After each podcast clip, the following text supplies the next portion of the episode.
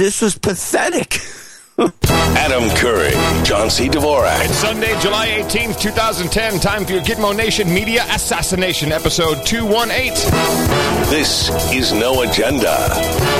Providing the best legal high on the interwebs and coming to you from the Hilltop Watchtower, Crackpot Command Center in Gitmo Nation West, here in the People's Republic of Southern California. In the morning, I'm Adam Curry. And the show, by the way, is still in beta. I'm in Northern Silicon Valley. I'm John C. Dvorak. Crackpot and Buzzkill in the morning. Hey, in the morning to you, John. And in the morning to you and everyone listening and all the ships at sea. And all human resources, hope you're ready and charged up because the government needs you for power generation.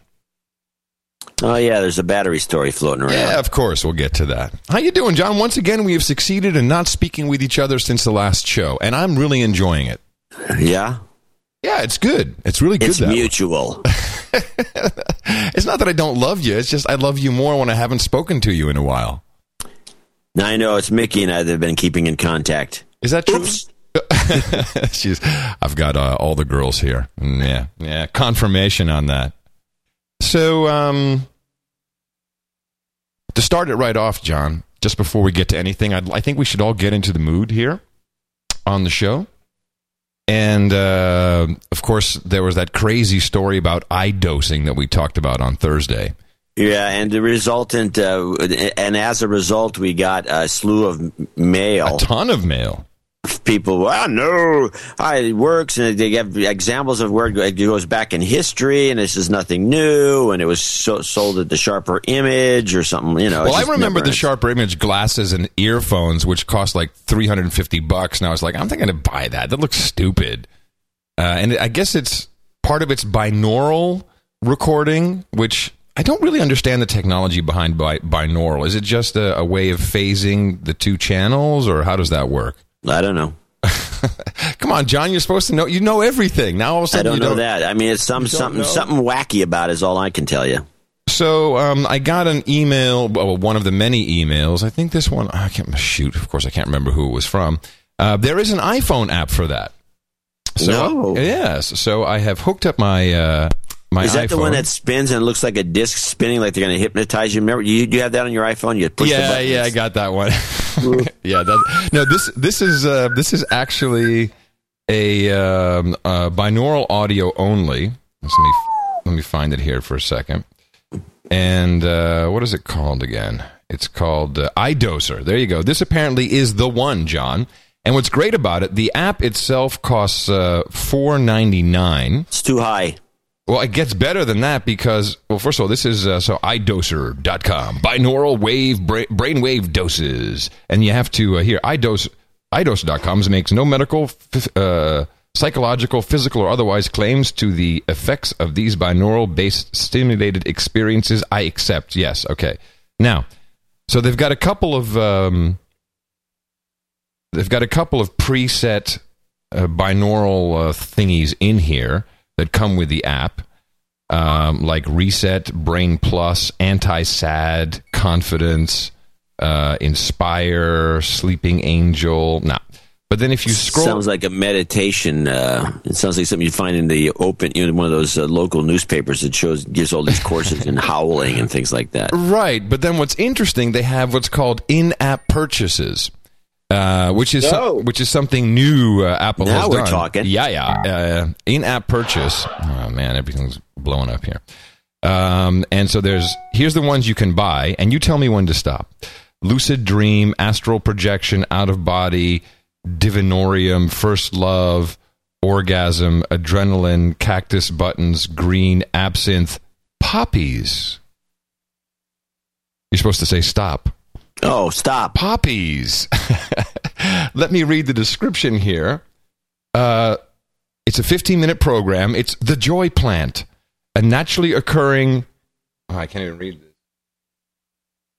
Analgesic harvested as a latex... Analgesic harvested as a latex from ripe papaver somniferum. That causes euphoria, followed by a sense of well-being and a calm, drowsiness, or sedation. Breathing slows, time reverses or stops. The world is a haze. I'm like, that sounds good.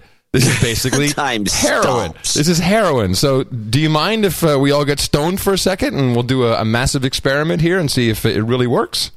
I would welcome it. Okay.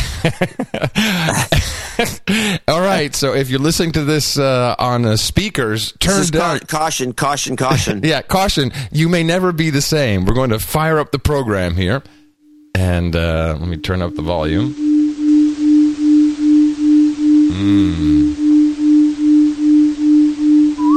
You don't have your headphones on, do you? Hey, man, don't mess up my experience. Oh, you're not hearing it right. Hold on. It's probably messing up everybody's experience. It's a guy blown into a jar. Be quiet.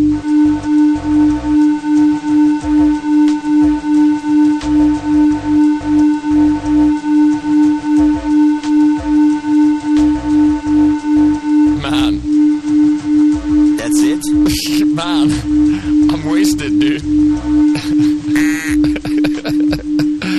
I have to say, if you turn it up really loud on the headphones, it does like affect your head. That's for sure. Mm-hmm. But I don't know if it's doing anything for me. Let's just listen one more second here.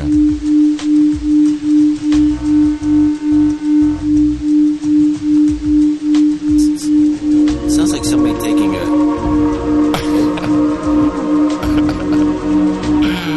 All right. At first, it sounds like somebody taking their wet finger around a rim of a glass, doesn't it? Yeah. Hey, I do feel kind of a little queasy.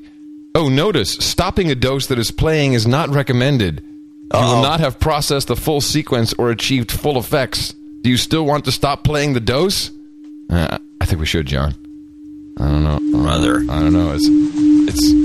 I can't stop it, man. With this stuff. I can't stop it, man. It's too good. $5. They'll probably make about $20 million. No, wait. The poppies was an additional $3.99.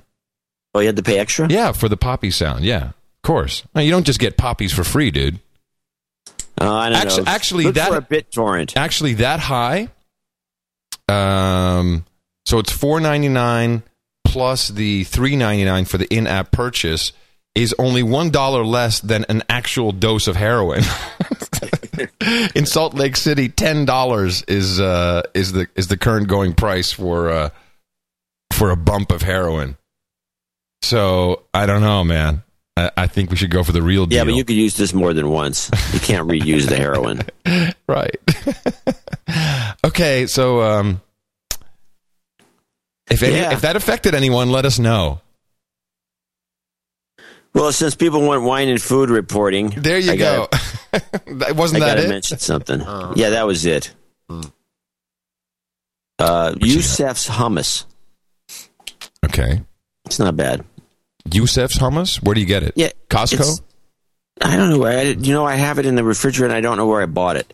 Now which says something. But anyway, the people out there who like hummus. Yeah. Probably have discovered. I mean, if they've ever had real hummus made by an old lady in the basement in a Middle Eastern restaurant in the Middle East. Yes, real hummus made fresh daily. Yeah, know that you can't get good hummus in this country. No, but there's stuff that approaches it, and the one I always liked the most was Sabra, which is a national brand. But Sabra, they refuse to use olive oil in their hummus. They use a soybean oil, and it bugs me, but they have the texture and everything down. So this Youssef's uses olive oil. So that's your tip of the day. Oh, thank you very much. Eric the Shill says he got hard from our little experiment there. So it did something. I'll let that one pass. Do we have any executive producers? No, we have no executive producers for the first time in 6 months. Really? Yeah, people either didn't like last week's show or they found it boring. But, we get the feedback. Is the feedback we get from our shows is the donations we receive in the weeks or the week that follows. And obviously, we did something wrong. We got nothing. But hold on, I'm opening up the spreadsheet. We don't have anything? Don't we have any donations? No, we have some minor donations, but the executive producers began at $200. We have nothing above $100. And that's only a couple of donations from some regulars. Wow. So who do we put on the credits for executive producer? We're going to credit ourselves. We're the executive producers. Wow. Well, that's not okay, John. No, I know. So we have to deconstruct last week's show or last. But a lot of people like last week's show. I got a lot of email from people saying I like last week's show. You must have encouraged them not to donate. Then I don't know why. Holy crap!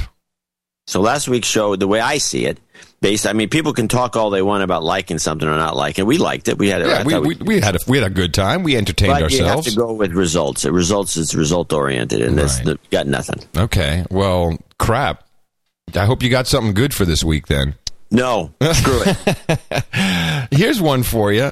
I do believe that we had a little touching of the button of the earthquake machine. Now, we've had a lot of quakes in the past couple weeks around the globe, and I've... that bothers me is that this is an earthquake in another area where there shouldn't be an earthquake. Yeah, which was basically the Washington, D.C. area. And it's interesting because it's not, in some of these areas we get these, because people are drilling for or doing the earth cracking so they can get natural gas out of the earth, and they're screwing everything up and creating these minor earthquakes, but... I don't know of anybody that's doing that in the Virginia, D.C., Maryland area. Yeah, the center was Rockville, Maryland. I used to live there. Rockville, Maryland is where a lot of spooks live. I used to live there. Huh. Now, here's what I found interesting. First of all, the president was about to do his BP well capping announcement that morning at 9 a.m., along with the announcement, because, man, we had our show was on Thursday. I was telling everyone that it looks like by Friday they were going to ram through this financial reform bill, Consumer Protection Act, which, of course, only empowers the Federal Reserve, the private banks, to take hold of the economy. And they did it that day. Like, I hadn't even uploaded the show, and the bill had already passed. It was like, oh, we're done. Get it. We want the Friday off or whatever. So the president was also going to hit the lawn to talk about that. And you'd almost think that it was like a little warning, like, hey, make sure you do it right, Barack. And then when the president was asked at the press conference, Mr. President, so first question, Mr. President, did you feel the earthquake? No, I did not. Like, oh, really? He says he didn't feel it. Maybe he didn't. There's a lot of earthquakes you don't feel. Yeah. And maybe he doesn't know what an earthquake feels like. There's a possibility. He's from Illinois, after all. Yeah. So, well, anyway, I just found a lot of coincidences in the entire occurrence. And, I'm not always saying that earthquakes are made by the machine, but we know they exist. We know the Secretary of Defense, William Cohen, testified that they exist and that he was afraid of them and we needed to be able to combat them. And, well, there you go. Wow. Yeah, you've documented this. Yeah. So 3.6 magnitude, which is very small because they also changed the scale from the Richter scale to some other scale. We don't know what the heck it is scale. So we don't even know what it feels. We don't even know what that means. We don't know what 3.6 might have been a 1 on the Richter scale. So it could have been a 10 for all we know. We really don't know. Someone suggests we should make Mel Gibson the executive producer, which is funny. Our meme kind of, or I would say my meme of, in a way, defending Mel Gibson is kind of catching on. I'm not the only one. Now, some mainstream media is also saying, hey, give the guy a break. Hold on a second. Yeah, but that doesn't, none of it amounts to a hill of beans unless someone got him the word. Yeah, what we really want is we want him to admit that he was on Chantix. And that's why he was so outraged and insane. Everything points to a clear case of it. Yep. So there's a interesting situation developing around Oakland in particular. Somebody pointed out the possibility exists that there's been a decrease in crime all over the place. And the analysis on some level is, and you're seeing this in a lot of the big city urban areas, and it's not because of the policing or anything else, because in Oakland they're laying off 80 cops and they're actually lessening the policing. In fact, from what I understand, they're saying in Oakland that we can't afford the police force, so we're not really going to go after all crimes, but we will continue to write tickets. Oh, yeah. Tickets, no problem. It's easy money, money. Yeah. And, they still have the onerous parking laws and the rest of it. By the way, San Francisco is the worst city in the world. I've said this a number of times, and you would agree with me. For parking, and, yeah. So they have these parking. Now, everybody in the country, for some unknown reason, is taking out parking meters, and they're putting in these electronic systems. Yeah, the ones with the scanners, so they know exactly how long you've been there. They have in that's the extreme case, and that's in San Francisco. In San Francisco, they have they not only put in a system that you have to go to this corner or this kiosk, and the way it works in San Francisco, your parking spot has a number. You go to a kiosk and you punch in the number of your spot, and then you throw money into this machine, and then the machine also has a sensor on it, so if you go back and feed the meter, because they don't want you staying around for more than 2 hours. I mean, the original reason for parking meters was to keep the traffic... Keep it flowing, right? And keep it moving. Flowing, keep it moving. Yeah. And it never became... The idea was never that it would become an income source until some bean counter said, we can make money with these meters. And so more recently in San Francisco, for example, you get 3 minutes for a quarter. So if you had to load up, if you wanted to stay an hour, you'd be throwing quarters in by like crazy, and by the time you get the last quarter, and you've already used up the first 3 minutes. Right. Okay. We know about your peeve. What's the point? Okay. So the other thing is, so they've decided that the problem is if these meters fill up with quarters, they just clog up. So now they got these cards you use, and they don't want you using money at all. So then they took the damn things out completely, and they've got these kiosks. And unfortunately, in San Francisco, they use a really crappy LCD. Screen, so if the sun hits it, you can't read the damned LCD to know what the hell you're doing. And then, of course, kids come by now with a spray can and scratch it or mess it up so you can't see it. They scratch the thing up, or they spray it or whatever. In Oakland, those damn kids. In Oakland and Berkeley, they use a system where you put your money and then you get a little chit. A receipt comes out that you put on your dashboard. Right. Tells you what time you can leave. Right. Anyway, but in San Francisco, they got these sensors embedded into that. This is what? How many millions of dollars is this costing the city? And if you take a look at some of these, some of these areas where they've installed this stuff, there's nobody parking there anyway. Right, John? You hate it. I get it. What's the point? Oh, I don't know. I lost my train. You were going to say something about Oakland, and then you're on parking meters. So it appears as if crime is down. In fact, in San Francisco, crime is down, too, and everyone's kind of baffled by it. Play the clip, One Less Homicide. Oh, hold on. I wasn't quite prepared for that. One Less Homicide coming up for you, sir. Meantime, San Francisco Police Chief George Gascon says a community policing strategy has led to a drop in crime. The strategy is called zone enforcement. That's where officers are deployed to neighborhoods where there's been an increase in crime. In the first 6 months of this year, there was a 10% drop in violent crime compared to the same period last year. Property crimes dropped 12%, and there was one less homicide. There's no zone enforcement in Oakland, and their numbers are way down, too. Everybody's numbers are down, and now people are thinking that what you normally have, like gang violence, and now it seems as if everybody is, like, getting ready to riot. It's the calm before the storm. No, I disagree. I think that they've now successfully put enough fluoride in the water. The aspartame that's in everything today probably has something to do with it. I think we're just we're dumbed down. I think we're just lethargic. My prediction within the next 12 months is there's going to be some massive riots, and if they don't happen, then you can throw that comment of yours back at me. There's going to be some massive rioting going on in the big cities, big riots. All cities? No, just the ones that have issues. Okay, all cities is what you're saying. All cities. Seattle. Except Seattle. There's no one in Seattle. You go to Seattle and you walk around like, where is everybody? There's no one ever on the street. I don't get Seattle. Okay, well, that's a good one. We'll look at that. I personally, I really believe that people are just completely dumbed down mainly because of the additives to the water. That's the whole point, is keep the populace quiet. That's all they want. Hmm.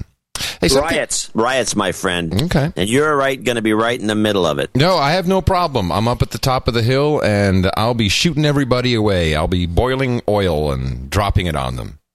It's great being up here in the hilltop watchtower. Yeah, well, I'm sure you have a nice view. A really weird story in the Telegraph, John. Headline, mystery trader buys all of Europe's cocoa. Yeah, I read that, too. I'm skeptical. Do you think that's maybe just a planted story to jack the price up? Or it sounds like it. It would sure jack the price up, wouldn't it? I haven't checked the price, but The purchase, it says, was enough to move the entire, well, there you go, entire global cocoa market, sending the price to the highest level since 1977, triggering rumors and intrigue in the city. It's unclear which person or group of traders was behind the deal, but it's the single largest cocoa trade for 14 years. That's big. And this is the actual physical beans sitting in warehouses in the Netherlands, Hamburg, London. London, Liverpool. It's total value $658. Yeah, about $1 billion. But they don't know. But they don't know who did it. Yeah, I think it's got to be just this. I don't know. Who is this person? You think someone would be able to reveal that? This is what I don't understand. How come they can't track this? Where's the transparency of the market? I mean, these are open trades. Can't you just go and check the tape? Well, most people with a Bloomberg terminal, you can usually find out everything. Well, how come no one ever seems to be able to track this stuff? It's the same thing when we had that. This is just bad reporting. I think if I was on that beat, I would have already had the guy's name. Somebody knows who it is. And all you have to do is ask around. Yeah, that's the mystery and intrigue in the city line, I guess. Like somebody knows. Yeah. So along those lines, here's a fantastic report. Producer Matt sent this in. I guess he subscribes to some financial newsletter. And there was a huge... Well, this is just fantastic. It's from Agora, I think is the name of this report. So, of course, we had Goldman Sachs, who were sued by the SEC, a civil suit, and which was settled for, what was it, like $500 million, $550 million? Mm-hmm. But listen to the timing and listen what happened. So in this report, it says, in 5 minutes on April 19th, in the wake of the SEC's civil complaint against Goldman Sachs,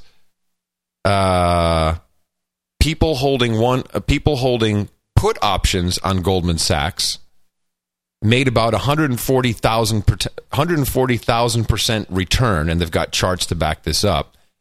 Now, as it turns out, the number of puts for Goldman Sachs in April was extremely high, 170. We're talking like 10 times the volume, as if someone might have known that the civil suit was coming.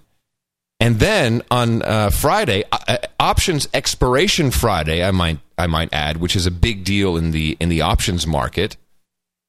There were actually it was 20 times the normal amount of puts. SEC announced Goldman was settling the case for $550 million, and there were 150 Goldman call options. Another huge volume way off the scale of anything that's ever been there. And of course, Goldman ticked up immediately. So the scam is so apparent that everybody knew, A, the SEC was going to file suit, so everyone was, and then they knew it in advance, so they bought all these put options, which is basically a gamble against the stock going down, which it did significantly. And then on the expiration date of the options, when they knew that Goldman was going to settle, everyone bought call options. We're in the wrong game, John. You're actually surprised by this? Oh, I'm surprised no one else is reporting it. That's what I'm surprised by. Yeah. I mean, come on. Isn't it so obvious? And the SEC, they leaked it. They're the ones that know. Yeah, well, the SEC, let's face it, we've talked about this to extreme. They're incompetent or corrupt or both. And I'm not sexist or anything, but all these women who are running the show at the SEC and the FDIC, they're jackasses, and they've really messed it up, and there's no good. And it seems to be a lot of women in these positions. Yeah. I don't want to, I don't know what to tell you. Well, it's not good. Tell me this. So Batman. Tell me this, Batman. So It's happened. It's through the Federal Reserve Empowerment Act. All it has to happen now is, I guess, the president has to sign it. So that'll probably happen Monday. So they're sharpening up the pens. He always has to use 20 of them, so everyone gets a little piece of history there. And then, by the way, that has got to be the biggest joke. What is the point of this show where the president or who, you know, grabs a pen and signs it B. Yeah, then grabs not even. Pen, it's one circle of the B. Yeah, right. One little notch or something on his signature, and so everyone gets a copy. Oh, that's the pen that he. This is bogus. He didn't sign anything with these pens. Well, you actually see him signing.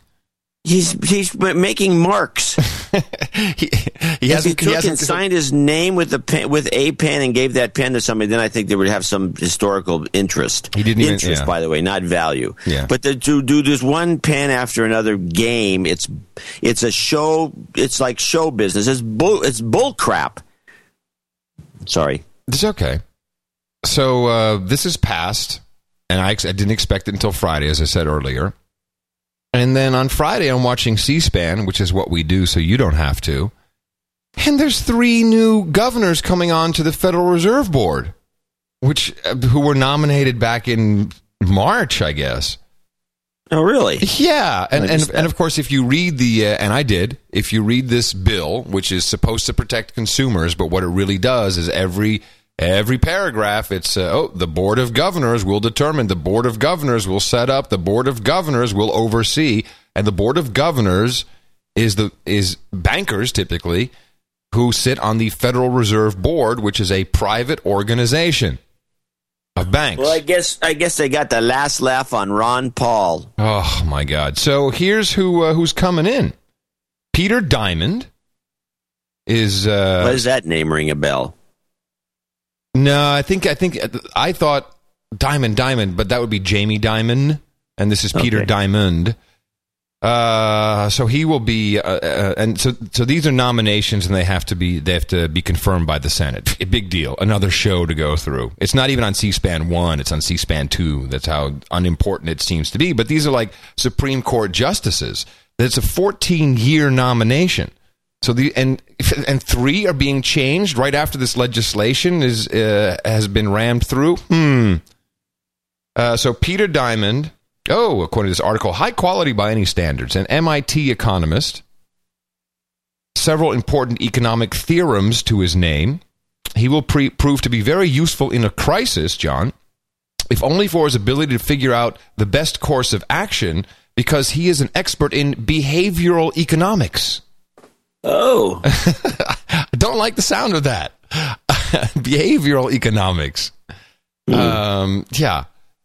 Monetary policy from him is unknown. Then we have Sarah Raskin, a regulatory specialist, currently Maryland's Commissioner of Financial Regulation. We have to see how good Maryland's doing.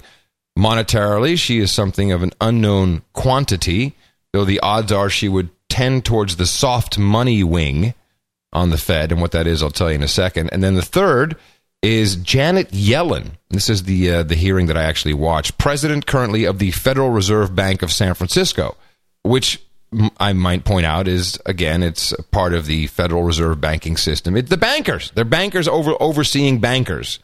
A little conflict there, maybe? Mm-hmm. With 30 years as a monetary economist, 3 years as a Fed governor in the 90s, 6 years at the San Francisco Federal Reserve, she's unquestionably qualified. She's married to George Akerlof, who's a Nobel Prize-winning economist. Bottom line is they are all for inflation, all 3 of them. They all feel that inflation has to go. We have to jack stuff up. Yeah, I think there's a good argument for that, personally. How much inflation do you think we're going to have? We're going to see because they basically control the inflation, right? They can... They can raise interest rates. They can print money. You know, the long-term thing is, if you can really crank up inflation, then you can pay off all your debts with cheap money. I mean, that's one of the things that's why the Chinese don't want to see any sort of inflation. But you know, we're in the throes of a depression. We are in a depression, I would say, just not recognized as such. The throes, yeah. Anyway, so we're in a depression, and to get inflation. During a depression is pretty difficult without, you could have issues. I mean, in Germany, of course, when in the 30s, they had... the Weimar Republic. They had the ridiculous hyperinflation, and right. It was out of control whereby people were having to, carry around wheelbarrows full of money. to pay for things like a loaf of bread. Which is kind of the way it is in Zimbabwe now. Zimbabwe's got hyperinflation, and Brazil has had hyperinflation in the past. And how about Japan? I don't know of any hyperinflation in Japan in its history to the level that we're talking about, which is really, you know, in Brazil, the hyperinflation was your money was worth less by the afternoon. Right. When I went there the first time, it was during this era, and I was told to keep all my money in dollars and only cash the dollars in to buy something at the very last minute. Okay. So that's but inflation basically hurts us. Everything gets more expensive, but we don't necessarily immediately get higher wages. Yeah, that's one of the things that's a typical effect. Unless what happens is you get a bunch of labor contracts that come into play during a hyperinflation era where you essentially ratcheted automatically. So you do get higher wages. It's always going to trail, though. You would think. Yeah. But the point is that it's not a situation you want. But what they would like, I think, is not that anyway. I mean, that would be ludicrous. But what they'd like is, by the way, talking about the Zimbabwe, we haven't gotten any trillion to 10 trillion. We stopped getting the sample bills. I still have 100 billion, I think. You have $1 trillion. $1 trillion, right? Something like that. I have the same bill. It's like I think we lost our listener that was getting this. He's dead now. He died of hunger. So they would like to get it to crank up a little bit because it's essentially because we've got the interest rates down at the bottom of the scale, so there's no control. If we go into a deflation thing, there's nothing. You know, there's I don't know. I just think it's easier to control if you get like some sort of controlled inflation around 3-4%. Would be nice. They think. So a couple of things changed in this bill at the very last minute, which was not aired on C-SPAN. I might add, they had these committee meetings, and here's the bill. All right, let's sign it quick before anyone can read it. Remember, we were supposed to put bills on the internet for 3 days. Whatever happened to that? Oh, that was just another political lie. So they have in the bill, they've decided, we've got to tackle the derivatives issue. Because as the president himself said, we have him on record, we played it on the show, the total derivatives market, which of course is a huge pile of fake, is $600 trillion. It's probably more. It's probably a quadrillion, but let's just say $600 trillion is the real number. They're going to start curbing this stuff, and they want to change it. You know, all this talk about we have to make it over-the-counter, so it's trackable with an exchange. Well, they're going to do that. Do you know when, John? 2050. No, 2022. You were close enough. Like 2022, 12 years from now. It's like, everybody who's there now, they don't give a crap. I didn't know this. This is very funny. Yeah, it's like, we'll do it in 2022. Yeah, we got these issues with this derivative stuff. We got to do something about it. Yeah, okay, we'll do something about it. We'll do it in 2022. Let me look at my actuary tables. I'll be dead 2 years by then. So let me see where... I'll have time in 12 years from now when I'm in Paraguay, rich. So this is just funny. And no, I don't know where's the. You know what gets me is I don't know why they every time anyone brings it up they skirt the issue. Why didn't they just reinstitute Glass-Steagall? That's the situation. Another thing they could have done. Yeah, they didn't do that either. Yeah, they could have done that would have been easy to do in this. But yeah, no, here's what it used to be. Clinton repealed it, by the way, got rid of it. Let's put it back in play. And if you listen to the president's speech, it's all about these horrible companies who are gouging the consumer with fine print you can't read and credit card fees. And yeah, I remember that. And meanwhile, it's. The majority of the bill is all about protection for the banks. And what it's going to happen is they're going to squeeze out the little banks, the little small community banks. They're going to get hosed because the bankers are now in charge. And they run. Is it really true that 60% of our GDP is banking, is financial services? That's pretty pathetic. Yeah. So we're doomed. Yeah, I think so.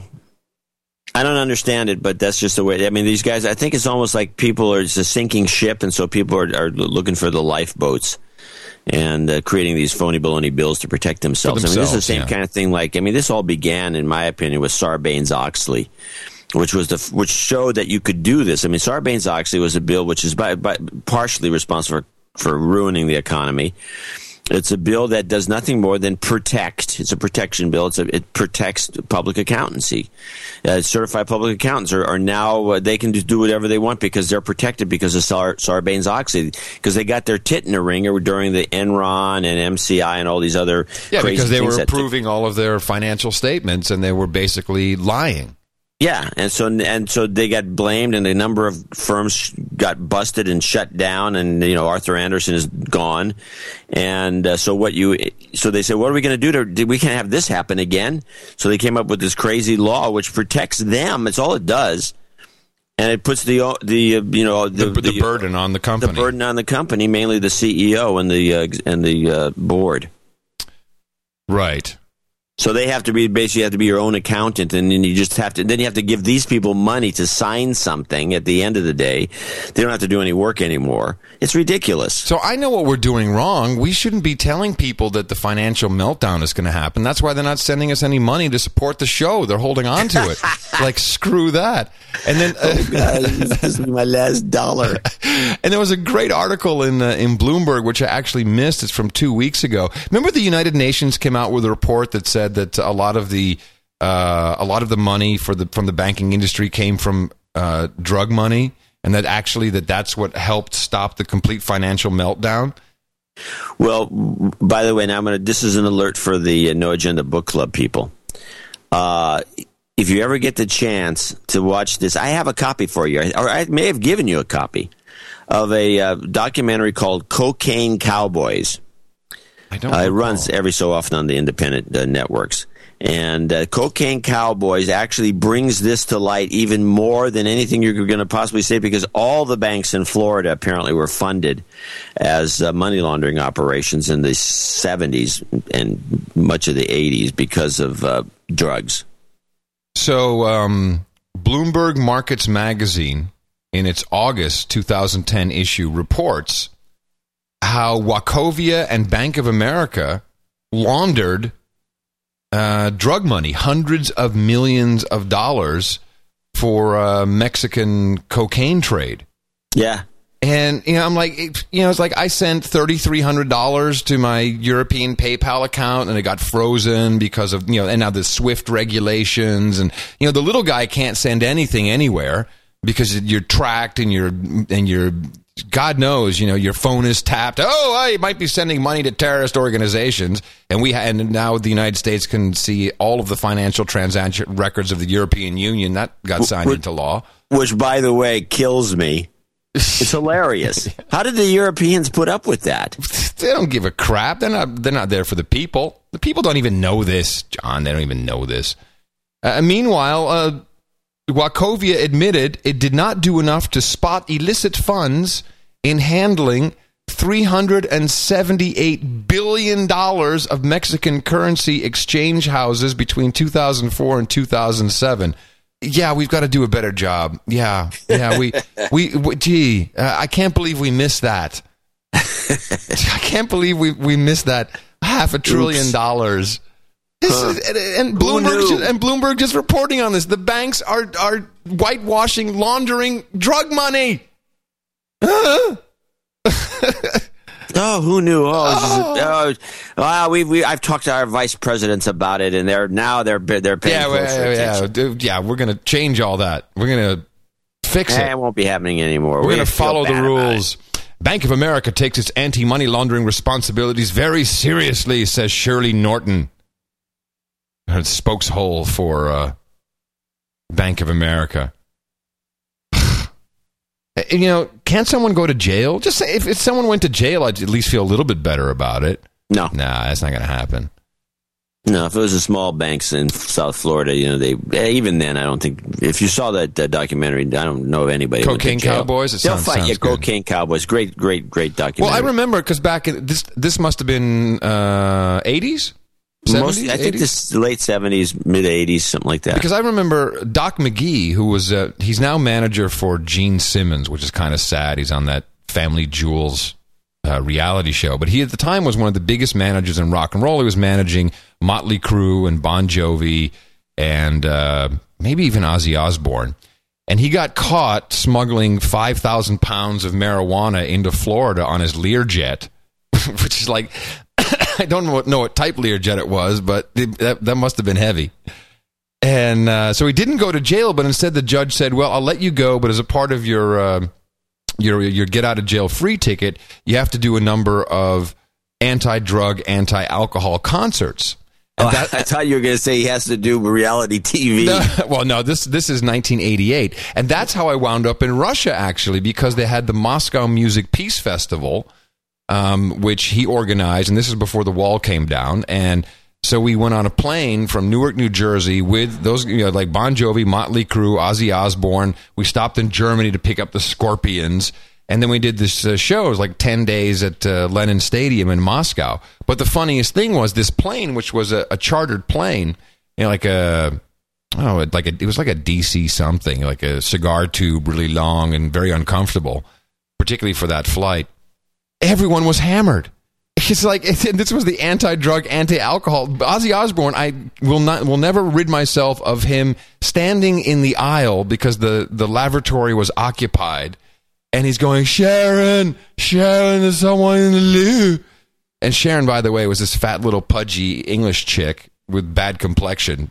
And Ozzy couldn't get in the bathroom, and he peed himself right there, right in the aisle.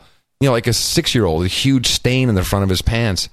It was just unbelievable. And that was the get-out-of-drug-free ticket that Doc McGee put together, and everyone was hammered the whole way through. And then Bon Jovi's doctor on the way back was handing out Halcyon to everybody. Yeah, it'll help you sleep. I'm like, oh, that'll help me sleep. I was messed up for 2 weeks. I was suicidal almost.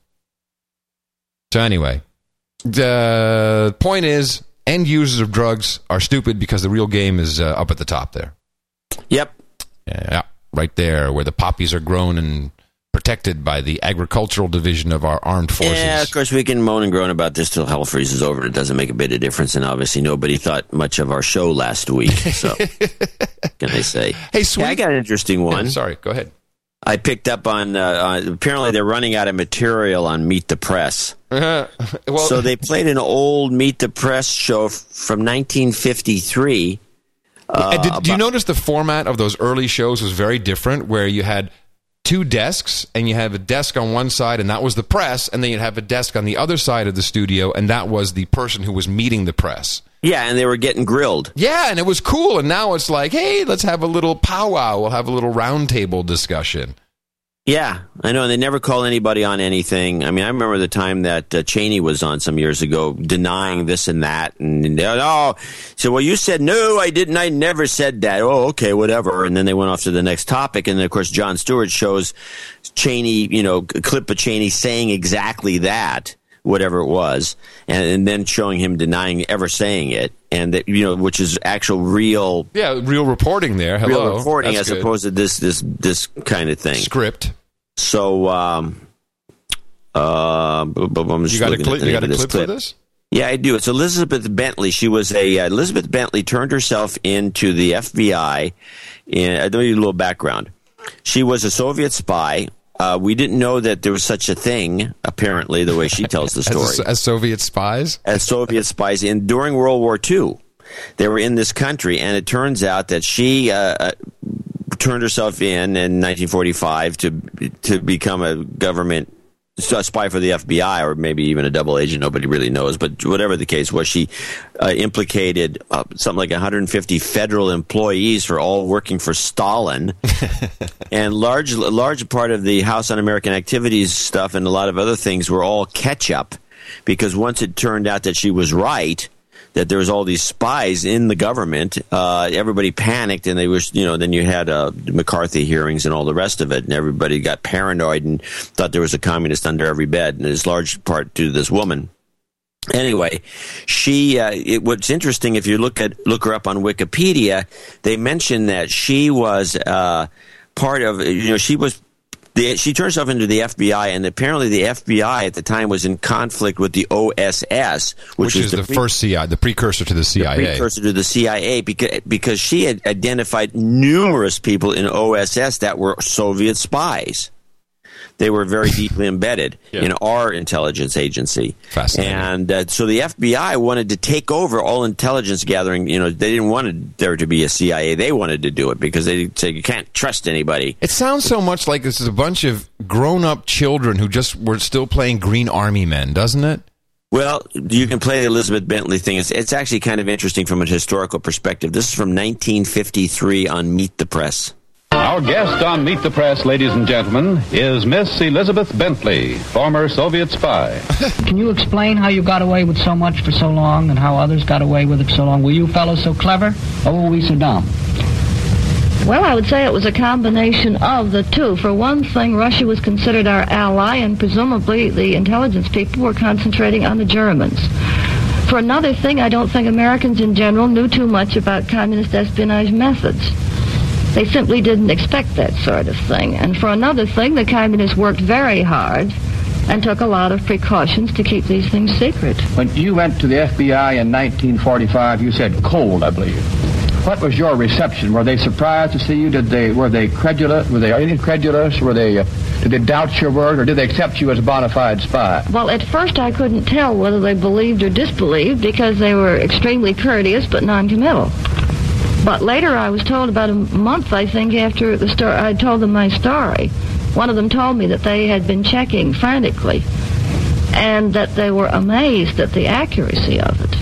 Did they indicate they'd had no knowledge of your work before? Was it all brand new to them, do you think? Well, now, they wouldn't have been likely to tell me that. You could tell by the expression on their face, couldn't you? No, because the FBI are good trained intelligence agents and they keep poker faces. 3 years after her defection, Bentley, who became known as the Red Spy Queen, testified before Congress and gave evidence of widespread Soviet espionage in the United States during World War II. The Russian spies sent home this week appear to have uncovered little of value during their time in the U.S. And we'll be right back. That's so funny. I want to be introduced that way as well. I am Adam Curry, former Soviet spy. That's great. I like that. Didn't you hear the beginning of the report? Yeah, it was pretty funny. Our guest on Meet the Press, ladies and gentlemen, is Miss Elizabeth Bentley, former Soviet spy. Yeah, Mr. Adam Curry, former Soviet spy. I'm gonna get business cards made. Spy. That's nice. So, so of course they had nothing to no guest. Everyone's off in the Hamptons and or at Camp David, and so they just pulled out. So, this will relate. Yeah, they do a little database search, spy. There's a bunch of services, apparently, that have cropped up recently, which are being used by Rachel Maddow and Olbermann and Stewart to some extent. Yeah, have the old, all the old archives. People have finally cataloged these things. Yeah. You know, the archives of video, because, you know, video is difficult to catalog because it's video. You don't have, you know, there's not a, you can't do a word search. Yeah, yeah. So people have had to document these things to an extreme, and now they have keyword searches, and you can get clips from, like, you know, the mid-'50s to right to the present. And so you can put together some pretty funny things if you just want to get clips from, you know, guys saying stupid stuff. So here's a relatable story about the whole spy thing.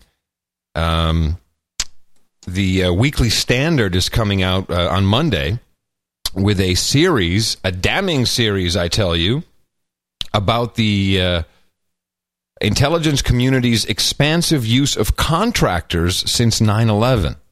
Yeah, I've heard about this. This is a story that's been developing for the past year or so. And so, of course, you know, I think the number one thing that you might not want to do if you want to have a real tight intelligence community is use contractors. It doesn't seem like a really good policy. I know. It's just to save money and to do less 1099. It's not to save money. It's to waste money on jabroni friends. Who, I'll set up a little. Yeah, no, I'm saying the rationale is to save money. Yeah, right. If somebody asks you why you're doing it, you say, well, it saves money. Oh, it saves money. Well, everyone knows it doesn't save money. Everyone knows it's just to funnel money to your buddies. Everyone sets up a little consultancy. That's all these guys who are appearing on CNN and Fox and... You know, they're all former CIA. This guy, former CIA intelligence consultants. Yeah, one big joke. It really is a big joke.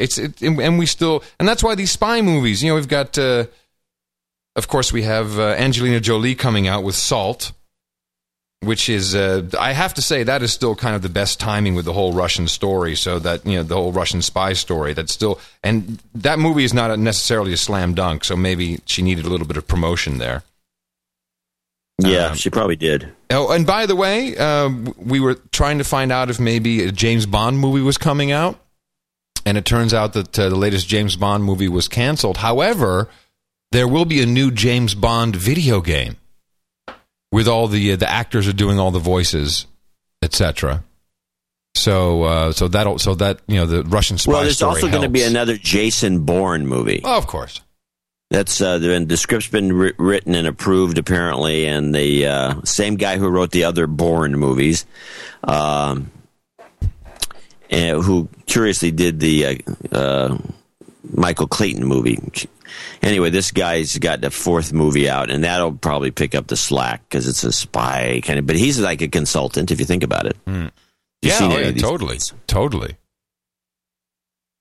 Maybe sets up shop. Maybe the fourth Bourne movie actually sets up shop as an accountancy. So as we start to move into the end of this first hour, Columbia President Lee Bollinger is joining, as this article states, the drumbeat of those proposing to fix the news. And on July 14th, in a Wall Street Journal op-ed, Bollinger says, hey, you know, we really need to do it now. And you can just watch out for this, because we're going to have a media czar in Washington very, very soon. I'm not sure who it's going to be. And it would be funny if it was Rupert Murdoch, because that would only solidify my assertion that the Democrats run Fox. Yeah, it's just funny, but he wouldn't take the job. Anyway. So he envisions the future of American journalism as a mixed system. Part public, part private. Because, you know, what is the quote here?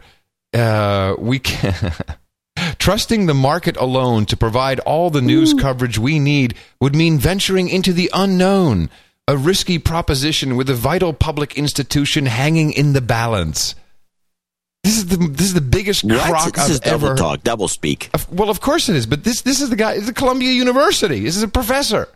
Trusting the market alone to provide all the news coverage we need. Yeah, well, Columbia's done everything they can to screw up journalism in this country, and I suppose why would they stop now? But isn't the Columbia School of Journalism the... Yeah, it's the number one school of journalism in the country. So you watch. We will have a media czar. Obama will create this position, and we're going to have the absolute Ministry of Truth. It's really happening, and we're still kind of laughing about it. Doublespeak, 1984, Orwellian, but it's actually happening. And you know, and well, yes, you predict riots, but everyone's just sitting there, aspartamed and fluoridated into submission. Ooh, I like aspartamed. Aspartamed and fluoridated into submission. And I was like, oh yeah, whatever. Media czar, yeah, that's good. So if with or without the aspartame, that's the way they're going to react. You know, there was a report about aspartame. Where was it? This was really crazy. You know, this whole aspartame, if you don't know the history, you can hunt around for it. But aspartame essentially, I think the company was a part of Monsanto before it spun out. I'm not sure of that. Yeah, I believe it was. But then Donald Rumsfeld was the CEO of the company that made aspartame. They were rejected by the FDA 3 or 4 times. They tried to get aspartame approved. And then when Bush came in, Bush Sr., and appointed Rumsfeld into his cabinet, all of a sudden, aspartame's approved. So researchers... Yeah, Monsanto in 1984 bought G.D. Surly, and the aspartame business became a separate Monsanto subsidy, you're right. Okay. The NutraSweet company. So let me just... Monsanto! It sold it to J.W. Childs in the year 2000.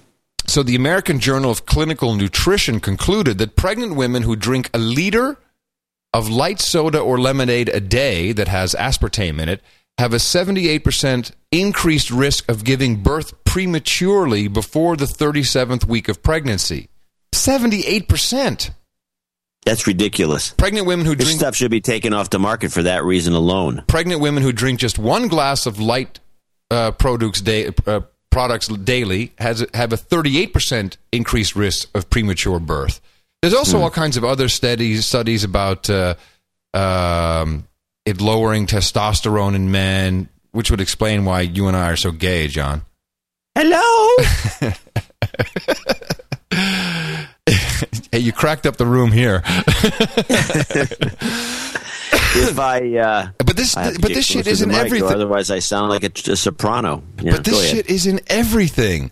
It's in. Yeah, no, it's got to go. It's really, really, and this is just one study. But yeah, this seems like a pretty serious one. So here it is. It was approved in 1974, in the EU in 1994. And they keep doing these studies, and you know, everyone knows it's bad, but it's just like, shut up, slave. Just eat your aspartame. Drink water. Yeah, but fluoridate yourself. Oh, hold on. Somewhere we have. My best part of waking up is fluoride in my cup. So anyway, yeah, okay, we're all doomed. If you want the real truth, as far as we can tell, and we certainly are no real journalists. But we do help a lot of people pick apart what's going on in the news. We help you see things differently. And before we go into our pitch, I might as well play an advertisement segue that cracked up the family when we saw it. This is essentially, there's a new show on MSNBC, it's been on for a while. It's actually quite fascinating. There's two shows that are running on CNBC or MSNBC on the off hours. One of them is the American Greed, which is an outstanding thing to watch. That's on MSNBC, I think. American Greed. That's on CNBC. Oh, okay. But whatever. It's the same company. And the other one is Lock Up.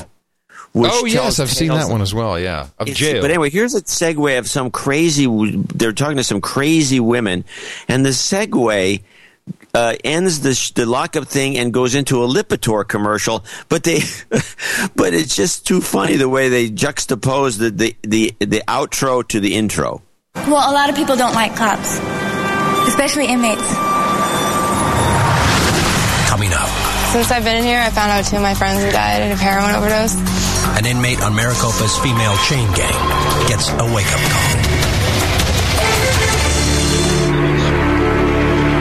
call.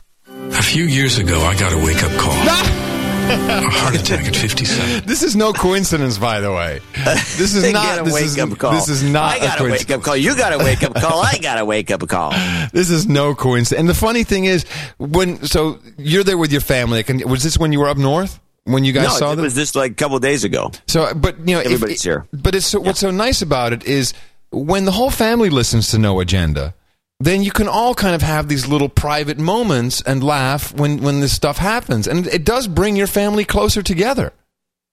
Well, in a cynical way. Yeah, but actually, still, we're uniters, John. We're uniters. We're uniters. We bring people closer together. So, so you're going to get your media czar, and your Ministry of Truth will tell you what's right and what's wrong, and you'll get a wake-up call, all right. Yeah, but I got a wake-up call. You get a wake-up call. You're going to get a wake-up call. And we'd appreciate it if you supported this show, hopefully to a higher level than we received for today. Yeah, it was a terrible week, and I wish people would realize that they have to step up their game a little bit.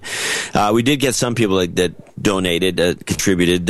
Felix Schudel, who's contributed before from Zurich, $100, and Claudia Gerber, who's also contributed before from Lisbon, Ohio, $100. Ed Chavez, who is contributed before, and he gave us from New York City, $66.10, another pair of rocks on the dime for his publishing company, Vertical, Inc. Will be at the San Diego Comic-Con next week. Anybody going there can go take a look and support the Morning Comics competition. That's Ed Chavez.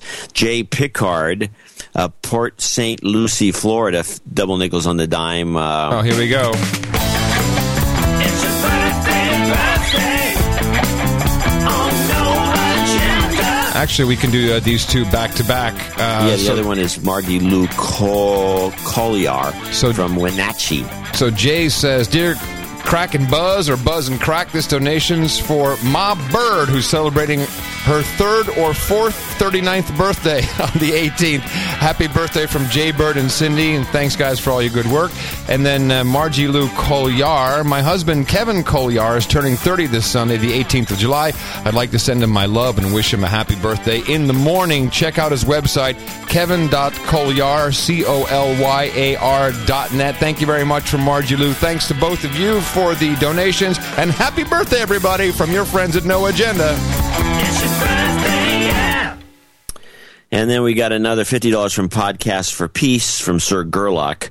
And then we had picked up our couple of Knighthood layaways from Laurie Corby and John Petricini. And that's that summarizes the slow week, let's say, in the middle of July. So Dvorak.org/NA. You can also go to noagendashow.com, or if you're in a region where some of these websites might be filtered for objectionable content, like The Truth, you can go to channeldvorak.com/NA and show your support there. As always, highly appreciative of the $5 a month donations. You might not get mentioned because, you know, the list is over 20.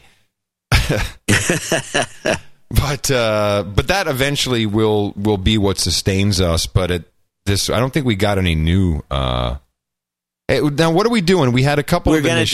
We're gonna do. I got talking to some. We got to go on a drive, man. We got to drive. We're going to do a drive this next week to get people to subscribe to our new idea, which is the 3333 subscription for to get a mothership boarding pass. Yeah. So I've got talking to a couple of PHP guys, and we're going to have someone. So they get when they get their donation in, they get the boarding pass by email with a serial number. It's the serial number that's the hang-up. I want everyone to have their own numbered boarding pass. Otherwise, it's not a real boarding pass. Right, and you get a seat number as well, right? It's not just a serial number. You get a seat number. And no, this is open seating. This is pretty much... It's like, open. It's like a bus. Southwest. We're the Southwest of evacuation space arcs. First come, first serve. You come early, you get in line, you get your boarding pass, boom, you go on. Now we should do it by zone. Okay, we do like it'd be 4 or 5 zones, then you'd be in zone A, zone B. I like that. That's great. And that's the future. Do it yourself. And will we be selling beverages on board, John? No. Get to starve to death while you're on this thing. Bring your own. No, not even water. Screw it. Bring your own crap. Actually, maybe we even have that stand-up thing they keep talking about. You know, seats where you're standing room only seats, which, by the way, is bogus. But you can hold on to a strap around your neck. But it is an official boarding pass. They will be numbered. So in the event that and let's face it, if the tall blondes or the grays are going to contact anybody for an escape, it's going to be me. Yep, and we know that for sure. And so I'll say, okay. Either that or they'll vaporize you. It's me, but I've got 1,000 of my buddies, and they've all got a boarding card. And they'll be, okay, that is good. Former Soviet spy Curry, that is good. So Dvorak.org/NA, and probably have the that link for the 3333 open tomorrow or tonight. And then we'll send a mailing out to remind people. So there's this company, John, called Weather Modification, Inc. Yeah, I saw this site, too. Well, I just want to ask you a question. So there was a storm last Monday, that pounded Calgary with hail-sized golf balls, which would have been even worse if this... Hail-sized golf balls? Hail the size of golf balls. That would suck if there were golf balls. Hey, man, stop putting golf balls in the clouds. Golf ball size hail, which would have been worse, I guess, softballs and or basketballs, or perhaps large melons, if this company Weather Modification, Inc. had not been seeding the clouds at 20,000 feet. And I'm not going to play the video because it's kind of boring, and it's almost like a little PR thing for the company. So, besides the obvious question is, who. I guess the taxpayers up there in Gitmo Nation, Great White North, pay for this. They are spraying a substance known as silver iodide. Yeah, that's the common cloud seeding mechanism. It's been going on. I remember that when that started when I was a little kid. I remember that. Okay. And I just did a Wikipedia, which, of course, is the Bible. And safety. Under the guidelines of the Clean Water Act, and I believe that hail is made of water, by the EPA, silver iodide is considered a hazardous substance, a priority pollutant, and a toxic pollutant.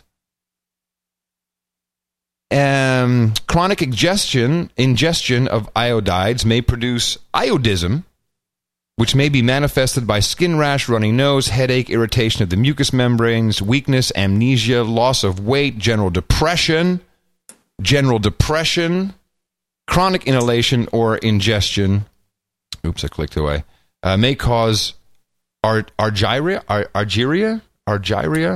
I don't know. Characterized by blue-gray discoloration of the eye, skin, and mucous membranes.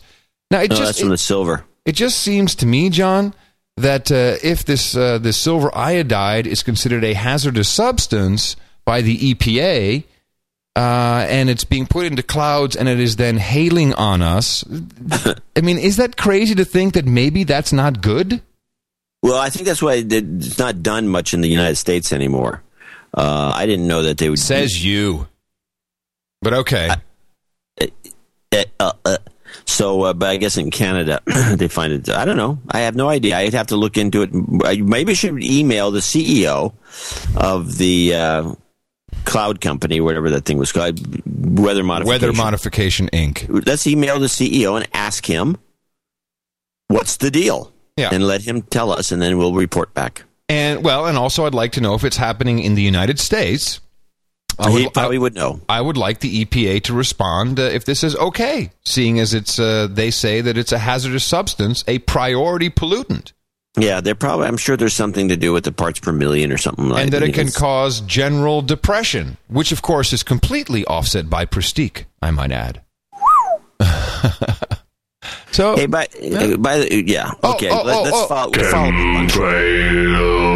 I'm sorry. What? Oh, brother! Why don't you play it? Here's the ad. By the way, I keep referring to it, but I don't think we've ever played this Lipitor ad. I think I've referred to it a couple of times. It's the one where the dad, the hapless dad, which is a theme in some of these commercials. No, this is the one where the kid says, you should have listened, Dad. You should have listened, John. We did this 2 weeks ago. The 2 weeks ago one was not the Lipitor ad. It was the other one. Dude, you've had too much silver iodide, man. You look at the clip list and you won't see Lipitor ad 2 weeks ago. You'll see that other company. I referred to the Lipitor ad at the time. Okay, let's listen to it. Let's listen to it, see if we recall it. A few years ago, I got a wake-up call. A heart attack at 57. That was a rough time. My doctor told me I should have been doing more for my high cholesterol. You should have listened. You're right. I'm eating healthier, and I trust my heart to Lipitor. When diet and exercise are not enough, adding Lipitor may help. Lipitor is FDA approved to reduce the risk of heart attack and stroke in patients who have heart disease or risk factors for heart disease. Lipitor is backed by over 18 years of research. Lipitor is not for everyone, including people with liver problems and women who are nursing, pregnant, or may become pregnant. You need simple blood tests to check for liver problems. Tell your doctor if you are taking other medications or if you have any muscle pain or weakness. This may be a sign of a rare but serious side effect. My dad learned the hard way, but you may be able to do something. Have a heart-to-heart with your doctor about your risk and about Lipitor. My dad learned the hard way. Shall I tell you something? They are hijacking the wake-up call. That's what they're doing here. So the wake-up call, of course, we're the wake-up call. No Agenda is the wake-up call. Programs similar to this. Even Coast to Coast AM is like a wake-up call, and they're hijacking it. It's like, hey, man, people are waking up to, like, the evil ways of the world. Let's give them a wake-up call with Lipitor. Yeah, wake-up call. Wake-up call. This is good. Yeah, wake-up call. But it's not about that. It's about your blood pressure. Lipitor. Your wake-up call. To hijack. It's possible. No, that's what advertising is all about. I mean, that's take memes and propagate them and use them for your own benefit. I'm talking about memes. I got another clip here that's kind of off the wall. I was watching C-SPAN. Oh, should we just play? We haven't actually done that. Here we go. It's what we do so you don't have to. C-SPAN. I think that jingle's actually off key. It is. It is off key. Let's let me hear that again. C-SPAN. So you don't have to. Here it comes. C-SPAN. It's a little flat. Who did that thing? I don't know. It's, our producers do all this stuff, man. I love them for it. I don't give a crap if it's off key. It's great. So this guy who wrote the book Racing While Black, Leonard T. Miller, was on a it was the Harlem Book Festival. There's all these black C-SPAN 3. Oh, it's actually this was on C-SPAN 2 because I don't get C-SPAN 3. Oh, okay. But whatever the case was, he came on and he made this comment about diversity that, and this is remember, this audience is all probably pretty much mostly black people, and if you know a couple Arabs were there, but I didn't know what the point of that was. But when he made this comment, I didn't really expect him to get not a lot, but he got a smattering of applause and some sort of other stuff, which indicates to me that the whole concept of diversity may not be rubbing the black community in the right way. But listen to this complaint that he has. Publishers, which sometimes could take years to find a publisher if you're unknown to get your, first book published. Well, stop for a second. And also just... That, by the way, is a California black accent. Okay. For people who don't want to know what that voice is. Northern California, perhaps, not Southern California. It's a California black. Anyway, go ahead. Okay. And also, just to tailor on the other gentleman's question of channeling anger and your question, our books, we wanted to tell our stories because auto racing, African-American auto racing's reinvented every 7 years. You'll have phony African-American team owners come into the sport, not only NASCAR, but IndyCar racing and a lot of different sports, and they'll omit other efforts that happened before them. And I'm not talking about 50 years. In African-American history, racing history goes back to 1910. They'll omit history that happened last week. So if you don't tell your story and get it out there around the world, and I've had interviews in China. Are you sure this isn't Urkel? That's what he sounds like. Sounds like Urkel. Around the world, and I've had interviews in China. I've been on Chinese radio recently. I did a book signing in China. I get questions and book sales into Europe. The phony African-American team owners and efforts and all this diversity crap, our story will be wiped off the map. So you have to persevere. I didn't go to school to be an English major to write books. I had a story to tell. Now, let me see if I understand this. So he's saying that the history of black racing, automobile racing, is being written out or is not being reported in the history books, and that's he says it's been written off, and every time that's why he says it keeps getting reinvented. The next guy comes along claims, and now I'm the first this and I'm the first that, and you run into this with black history a lot, where somebody has been doing this in the 1920s or the 1910s, and they just get marginalized, and because everything has to be taking place now. And he kind of implies that maybe this has something to do with the white promotion of the so-called diversity, which is a modern concept that takes wants to take credit for everything. So all progress is a direct result of diversity and all the rest. And he calls it diversity crap and gets a round of applause from this black audience. I mean, wait, what? This is a little sociology I'm unaware of. I can't wait for the book on basketball where Larry Bird is written out, because who knows Larry Bird? We've forgotten about him. So anyway, it's black, white, red, yellow. Who gives a crap? But anyway, the point is that there is a underlying there's another subtle sociology. How about women in racing? We can see that. Well, there's always been women in racing too. That's the curious thing about it. Yeah, but meanwhile, Meanwhile, Danica Patrick's the first. That's Danica Patrick. She's not the first. She is. Well, no, I don't think she was the first. She's the first ever.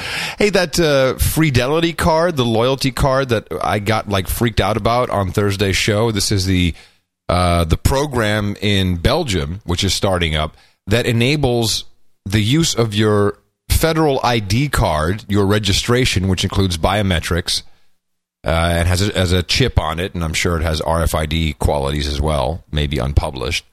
That you can use that in almost any or in many stores, and I'm sure ultimately all stores, as a loyalty card. It really turns out to be true.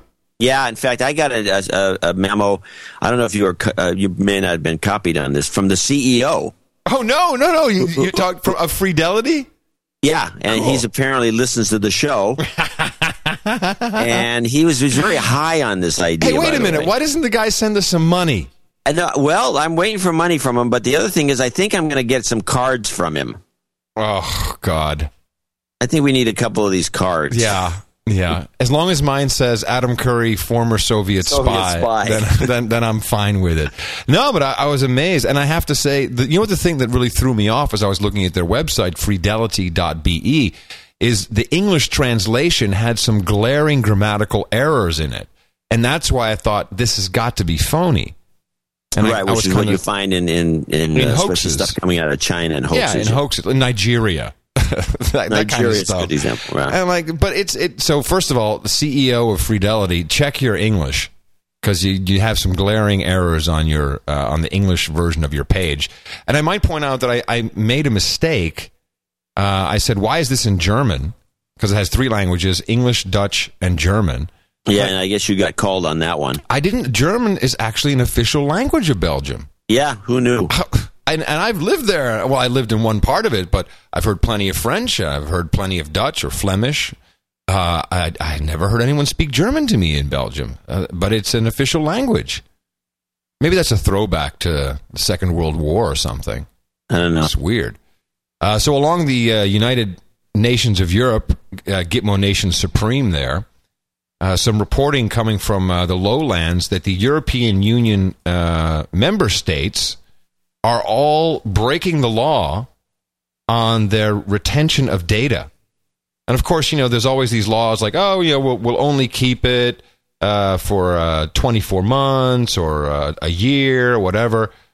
And, of course, there's no one who actually checks. And, everyone to the law's written. Everyone goes, oh, okay, ho-hum. Let me have another aspartame gum. And, I feel fine. And who cares? And they've done some research, the privacy crackpots out there. And turns out that some countries are have kept data up to 10 years, even though there's a maximum on any retention of data of 24 months. And they just keep, whatever. Yeah, we're sorry. Well, we'll look into it. We'll fix it. 10 years retention of your data. That place is Gitmo Supreme, man. It's just it's gonna be for a laugh. Unbelievable. Maybe the population will rise up and burn down the computer centers. No, I don't. I got a short picture of that. So we got a lot of email as well, and it makes so much sense. Boy, how could we have missed this one? So, of course, after, and you remember the frenzy, the media storm about Toyotas with accelerators sticking and people dying, and right, and we were suspect from the beginning that it was something to do with some financial. We thought it was financial related to Japan, or political. Yeah, but Japan had just said, "Oh, we're not going to buy." Right, we thought it was about the bonds, buy the T-bills, exactly. And boy, did we miss it! Because of course, the prime minister resigned. The prime minister of Japan resigned over the base in Okinawa, where, by the way, there was an earthquake as well during that whole fracas. Yeah. And so probably the earthquake guys listened to our show. They said, geez, these idiots don't even get it. Let's put a little earthquake over there. Then Adam for sure will spot that we're reminding them. But hello, no, Adam. In fact, they're doing it just for our benefit. Yeah, they're sitting there with their earbuds and their iPods. Listen to Crackpot and Buzz. Yeah, man, I heard that. Hey, put coordinates of Okinawa. Look over here. They put a quake. These guys are idiots. These two guys. What do we have to do? Turn it up to 5. So the new prime minister comes in, And he makes a deal with Obama about the Okinawa Islands. So, about the airbase there. He makes a deal, which is sketchy at best, but we're definitely not leaving. It hasn't really been, been published what exactly is happening. And the Okinawa inhabitants hate the U.S. airbase. There's been all kinds of shenanigans going on, and, it's just bad vibe all around up there, over yonder. And so that's all taken care of, and then all of a sudden, the government, I might add, the National Highway Transportation Safety Administration, says, driver error. Yeah, I know, I love this. Out of the blue, after all this rigmarole, all this bull crap, these chase scenes and these cops and these car-to-control cars and all this hand-wringing, they do this deal, and the next thing you know, they just say, wait, we're wrong all along, we're sorry, bye, go away. And what is the term? The error is between steering wheel and seatbelt. I think that's the term they use in the auto industry. Unbelievable. Meaning the driver. And literally, and it's just like, and they just publish the report, and the news media goes, oh, okay, all right, guess it's true. Let me have another aspartame. I feel much better now. Yeah, and it just passed right over. Fine. Unbelievable. But that, I think, you almost can't deny that is exactly what happened. I mean, it's as clear as the earthquakes they set off to get our attention. Yeah. We'll be, by the way, earthquake guys, we'll be paying more close attention to these weird earthquakes. So I guess there was one in Washington, D.C., like you mentioned earlier in the show, that must be telling us something. I don't know what, though. We got to think about it. Things are screwed up in Washington. Yeah, okay. Oh, gee, stop the presses. Yeah, really. Flip the button somewhere where I have to think about it. There was a funny observation one of our producers made. New York Magazine has an article on Bertie Madoff's life in prison.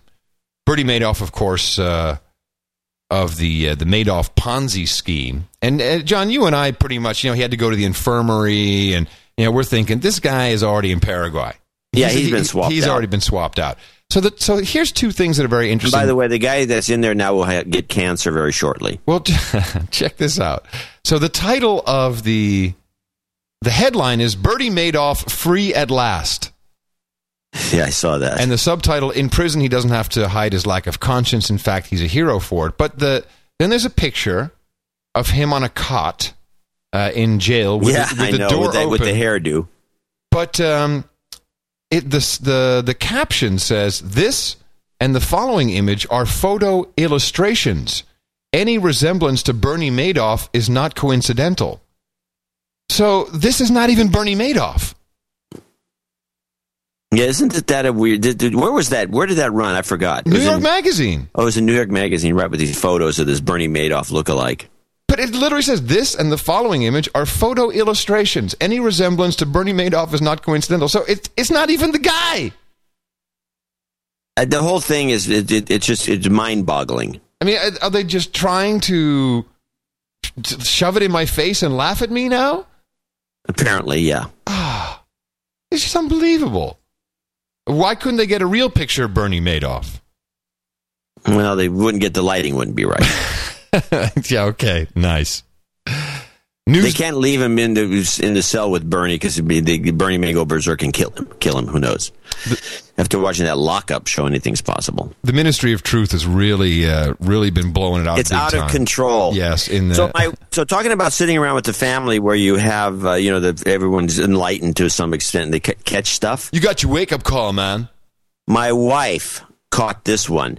Bret Michaels, who we've already discussed on the show to an extreme, who's now trying to become the third judge on the American Idol show, and he's promoting himself. He was on Joy Behar, and he slips up and starts talking about, if I was going to win The Apprentice, if I'm going to win, I mean, if I was going to be in the finals, Wait a minute, I'm confused now. Is this before? No, this is after. So this is after he already won Celebrity Apprentice. Yeah, and Behar's having a nice chat with him, and he's trying to, and he even says, I have to phrase this correctly, because apparently he's not the brightest guy in the world, and he keeps flubbing up. Okay, let me recall, because we do have new audience members. And this was just one of those crazy calls, almost like me calling the Spain the winner of the World Cup 3 weeks before it happened, when people weren't even thinking of Spain. Bret Michaels had this brain aneurysm. All this stuff was horribly wrong, and I immediately, like the same day or the next day on the show, said, "Watch this Cinderella story. He's coming back, and he'll win Celebrity Apprentice." And the reason I knew it is because Trump was on the morning show, or the early show, I think, CBS or whatever, maybe it was ABC, whatever network it airs on. And he was so cavalier and like, "Oh, yeah, you know, I hope he pulls through, but, you know, Brett's a strong guy." He would never have done that if it was really a situation that was really, really life-threatening. And Trump, I mean, Trump is no idiot. He plays his cards very well. And to know that the ratings were slipping dramatically of Apprentice. In fact, they were beat out by what's the Family Guy spinoff show, The Cleveland Show, which is the worst thing possible. So it was being beaten by The Cleveland Show, and so it was easy to call because if you know how media works, it's like, oh, it's obvious. The fix is completely in. So we presume that was a fix, and lo and behold, Cinderella recovery. He goes, even Holly Robinson, who was doing so great and had raised more money, even she said, "I'll let him win." I mean, it was like so obvious. Like, okay, he's going to win. Perfect. Beautiful. Now, I have two clips here. Which one am I supposed to play? Well, the first one is the Bret Michaels on Trump, where he slips up and he makes mention. He kind of expresses himself in a funny way, because first he starts talking about how he has to be careful what he says and how he says it. Then he talks about winning, and then he says, I mean, if I can get into the finals." So he says, "If I'm going to get in the finals." And Mimi immediately says, "There he is. There's the whole slip up. The fix is in." All right, so we listen? All right. Yeah. Or some music. So it was, but I think he saw that I come from Pittsburgh. I come from a very blue-collar family. You work real hard. There's no self-pity, and you get it done. And when I got a chance to do the show, and I want to watch how I word this, not that there's any time to get a brain hemorrhage is a good time, but getting sick couldn't have come at a worse time in my life. And this is why, because I already knew I'd been in New York and fought so hard to get to the finale of Apprentice. But obviously there's a break before you get to we weren't sure if you'd get there. I mean, we were talking about it all the time. And I was pretty sure I wasn't going to get there, but I was determined that if I knew that I was going to be in the final two, I was going to do everything I could to get back after I got sick. And then I already knew I was doing American Idol, and I knew I was doing the tour. In fact, I was in the tour when it happened. And that's the thing for me. There's a song by Tim McGraw, a friend of mine wrote, it's called "Live Like You're Dying." That's and right. That's the way I live my life. I cannot, I've played shows, I broke my finger in the morning, in the morning, he said in the morning. He said in the morning, I'll just take that clip. So he also said something else in there, he says, "I already knew." Did you hear that early on? Yeah, of course, because he already knew. Okay, and then if I was going to get in the finals. This right. Was just terrible. But Behar's even trying to help him out. She's even saying, "You mean the finals, Brett? The finals, Brett?" I mean, this was pathetic. And Brett, I like the guy. I met him several times, hung out. He's a sweet boy. He really is a sweet boy. Absolutely sweet guy.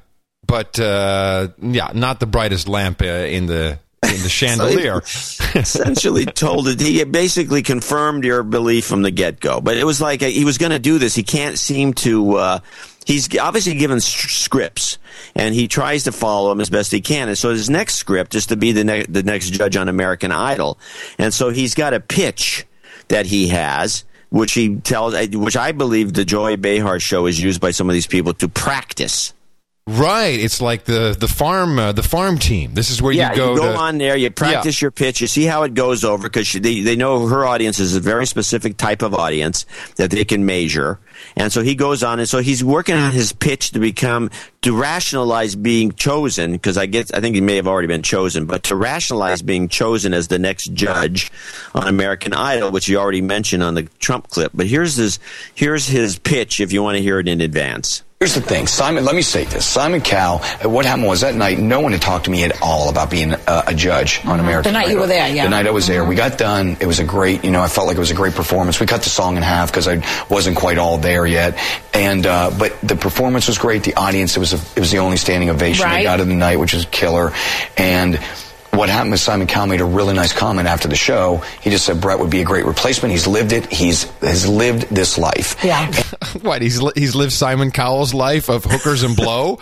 It makes no sense. And listen, I think the biggest mistake that American Idol can make, whether they choose me or not, Simon Cowell's an original. Brutally honest, but an original. Yes. He made that show great. He did, and I don't know if he can survive without him. And I'm telling you, I feel that they will not survive without him if they try to replace him with someone that's a knockoff of Simon Cowell. I think if they put someone on that show... Do you want to do it? I would love to do it. You would? I would really bring it to the table. Well, you're saying it here, so maybe... Yeah, I'm saying I would love to do it. I think I passionately love music and watching people perform. Yeah, see, Joy slips a little thing in there. She says, you're saying it here. Now, she's going to use that because, of course, she knows exactly what's going on because everything is all set up behind the scenes. And right. She's just saying that so that she can then later go back and say, he said it here first on the Joy Behar Show. That's her payoff right there. Love music. And watching people perform and play, I can say good. What would you say to somebody like that Hung kid? What was that kid's name? Bill Hung? The one that was kind of a joke, right? Yeah, the kind of a joke. Here's the thing. I would say exactly what I'd say. Say, dude, that's hilarious, bro. No, I would say that is fucking hilarious. Gee, I guess the show is not live as I thought it was, huh? That's crazy. I would say, but let me just say this to add to that. I'd say, here's the downside, right? Yeah. The downside is that it's a novelty act and it's a one trick pony, and that he's wasting a lot of talented people's time. That's what I would say. It's like good luck, have fun, but you're wasting some people that have some talent. Okay, we're gonna have more with Brett. Oh, all right. So, first of all, for people who are saying, why are they talking about Bret Michaels? You need to understand it's not about Bret Michaels. It's about how the media works and how everything is. If they're doing this with Bret Michaels, and by the way, American Idol is a tremendous moneymaker. This is just unbelievable money that is being made with this. And just shows you how it works, how it is all set up in advance. I love your theory there, John, about the Joy Behar Show being the testing ground, which, of course, means I have to watch it more often. Sorry. Oh, jeez. But, okay, so good. I think you've called it.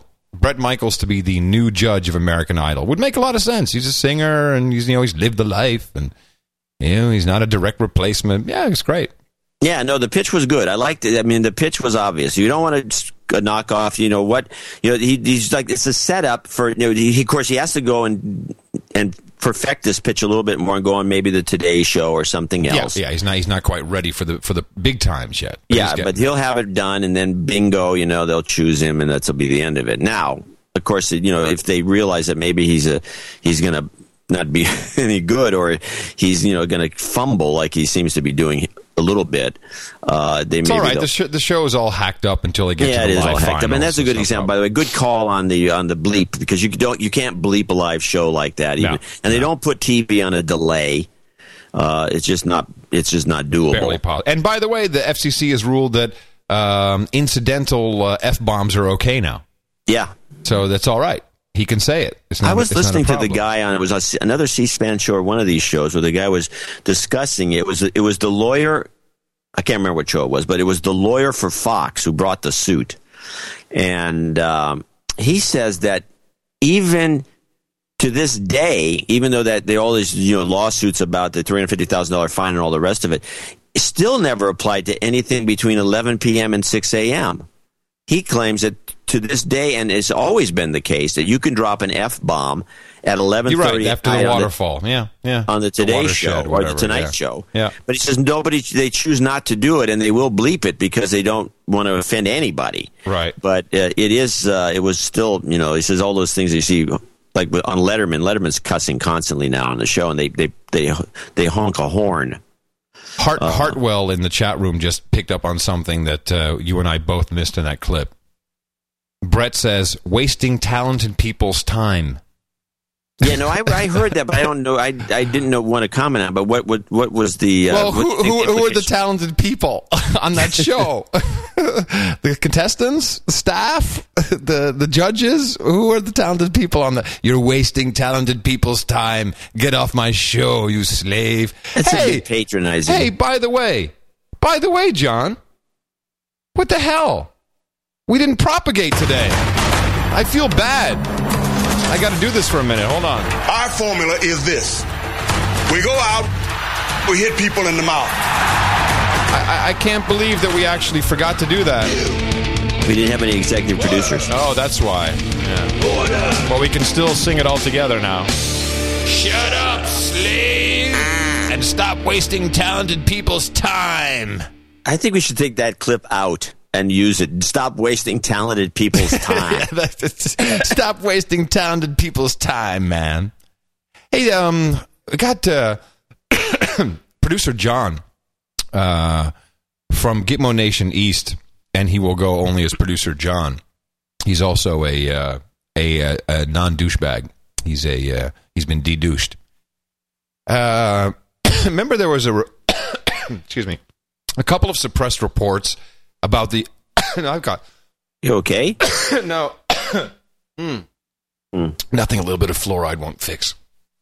There's been a lot of suppressed reports about tasers, and he dug up a report that had been removed from the Ministry of Homeland in Gitmo East about, actually this is a study that was done in Los Angeles on taser use, because, you know, now they're also talking about shotgun tasers. This is the latest thing. Have you heard about these?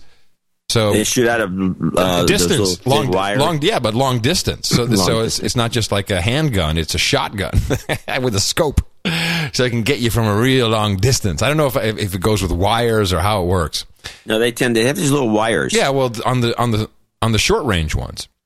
So, and he dug up this study, and I think maybe I'll have to post the whole PDF. And he found it through archive.org. I think somehow he's able to, because it was removed for some obvious reasons.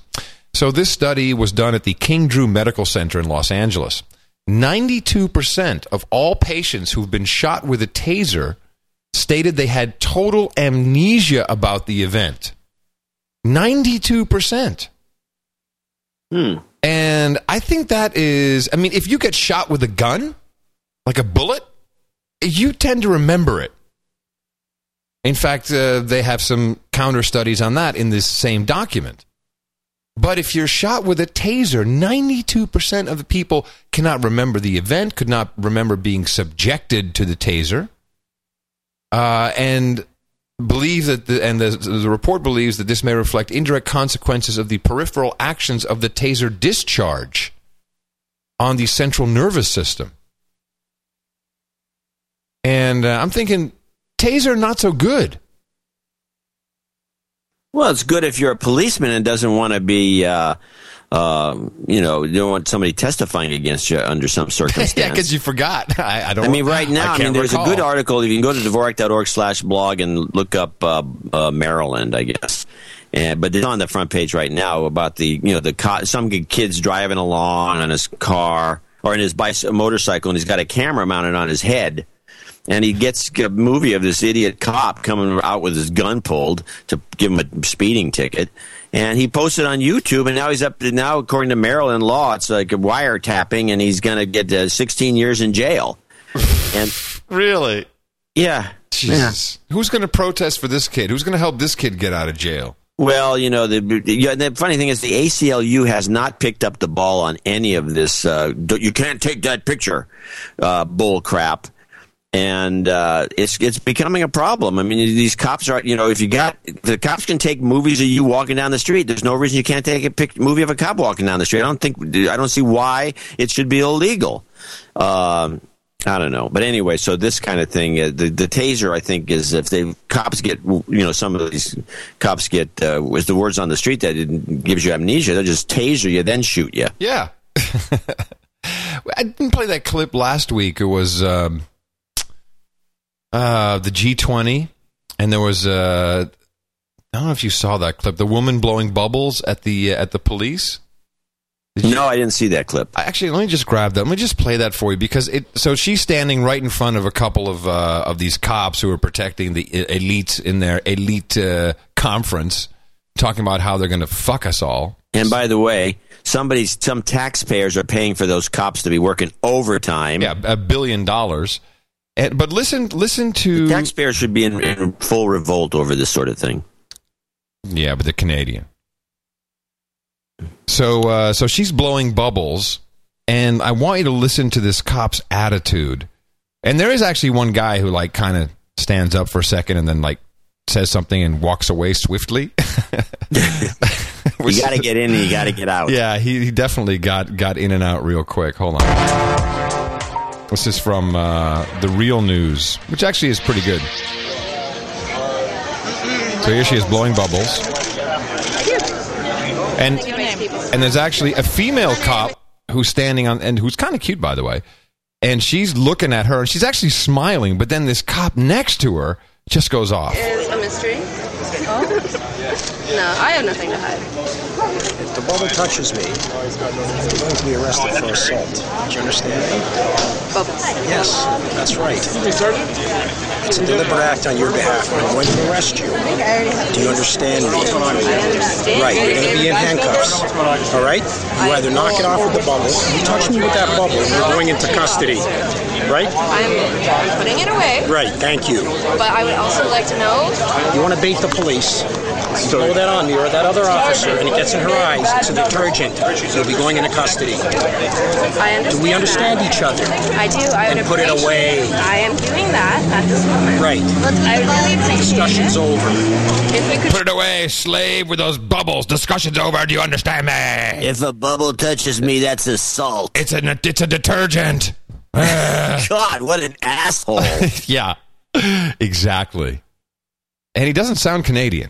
He sounds like a... He's probably some cop that was, run out of the department in, Macon, Georgia. Yeah. Or someplace where he used to beat people, and they moved up to Canada. He's working there.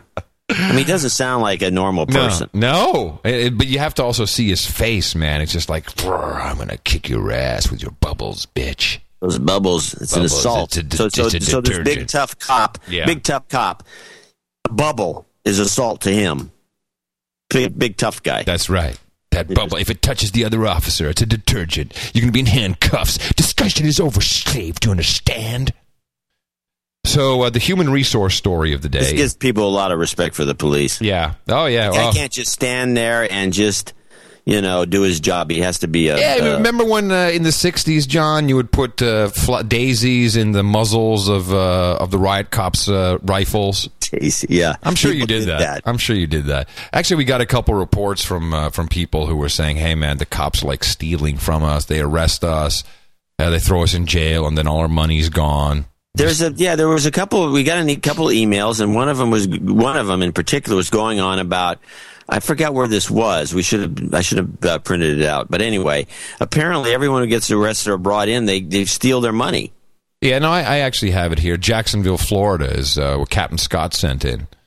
And he said that he has this long-winded story, but he was falsely accused of something. But the whole point is he and other people are finding that they get arrested, the cops take their stuff, and then they don't get their cash back. Anyway, it doesn't matter. That's the good cops and bad cops, always. DARPA, the Defense Advanced Research Project Agency, the people who actually invented the internet. Of course, Al Gore says that he did it, the oversexed poodle, have come up with a way, they believe, to suck power from the human being. It's just a great story. So these little sensors... This is not news. No, but it's not... I've heard about this years ago. It's not news, but it's Smithsonian, so it's a little more serious. And I think they're just setting us up. I mean, this is the Matrix. So we've got our bodies generate heat, but also vibrations. When we move, it's kinetic energy, and both forms can be converted into electricity, and now MIT... It says, we're working on this. We are working a way to harvest adequate amounts of power from the human body and then efficiently direct it to the device that needs it, which would be your scram bracelet, I guess. Harvest. I just love the word harvest. Harvest is good. Yeah, well, that's just to associate you with the Matrix. By the way, you mentioned Al Gore, and I have to bring up a pet peeve of mine. Ooh. Do you want to... Well, why don't we do the jingle up front, then? John C. Dvorak's pet peeve of the day. Al Gore said he invented the internet, and I saw him say it. So I'm just curious as to why Snopes, of all things, which is a debunking operation, claims that this is false. And let me just even read from Snopes. The claim is Vice President Al Gore claimed that he invented the internet. Status. False! And then it goes on to explain that he never said he invented the internet. Here's what he said, and this is his exact quote, but at the same time, what does it mean? During my service in the United States Congress, I took the initiative in creating the internet. That's the quote that Snopes itself uses. People just kind of generalize and saying, well, Al Gore claims he invented the internet. That's what he's claiming. He took the initiative in creating the... What does creating the internet mean if it doesn't mean invent? And so why is Snopes, or Snopes, I'm sorry, I said Scopes. Snopes, this is the company, you go Snopes.com, you can find out, this is where you look up hoaxes, because most of the hoaxes are outlined in Snopes. But for some reason, they take Al Gore aside in this bull crap, and I'd like to know why. This is one of the many reasons why, just like Wikipedia, I don't take Snopes. People, you even send me Snopes from time to time and say, this is not true, Curry. Chemtrails don't exist. Look, Snopes debunked it. I never along with Snopes leaked the chemtrails. Maybe not the... I don't know. Hold on a second. Let me see. Dvorak, you won't find it. Snopes. I don't think I've ever sent you a Snopes. Yes, anything. You have. You have... and in fact, I was... alarmed. Oh, that's because you thought you'd won $1 million from some guy in Nigeria. In fact, I was alarmed when you sent that. I'm like, wow, John actually takes Snopes as like religion. Like this is the real deal. Snopes, generally speaking, catches hoaxes pretty well. But here, John C. Dvorak. Here, John C. Dvorak. Well, it only took. This is sent on June 19th, 2009. Well, it only took one quick search to find that these are bogus, and then you send a Snopes link to some pictures. Yeah, there you go. So you're taking Snopes. Okay, fine. You made your point. Snopes is dubious, but it seems to me that quoting Gore saying he's created the internet and then saying status false to me is just an indictment of Snopes. Well, yes, you are correct, sir. All right, so let me back up my claim about fixing of soccer matches with a fine article. After celebrating Spain's World Cup win, the international soccer world faces a major scandal. Authorities in Germany say an investigation into game fixing now involves 270 matches and may involve referees and players in at least 9 countries. Investigative journalist Declan Hill wrote the groundbreaking book, The Fix, Soccer and Organized Crime. Declan, welcome. How typically does organized crime behind the scenes influence what happens to what we see on the field? Unfortunately, more than most people realize. And what the Germans have uncovered is and confirmed is what I talk about in the book. It's that the Asian gambling market, which is this enormous industry, absolutely gigantic, is really coming both into Europe and into North America. And because of the size of the gambling market there, it's corrupted most of the Asian sports league, and now it's starting to corrupt these leagues around the world. So it's a huge, huge problem, and they're only really just beginning to tackle it now. And what's the potential effect for someone who watches sporting events? Nothing, because we're stupid slaves and we're aspartamed. It's extraordinary. I mean, it's absolutely extraordinary. We'll start with Asia and then we can talk about Europe. But in China, I was recently on a documentary, and part of the documentary was an interview with the Chinese Premier Hu Jintao, and he's talking about their league being a national disgrace.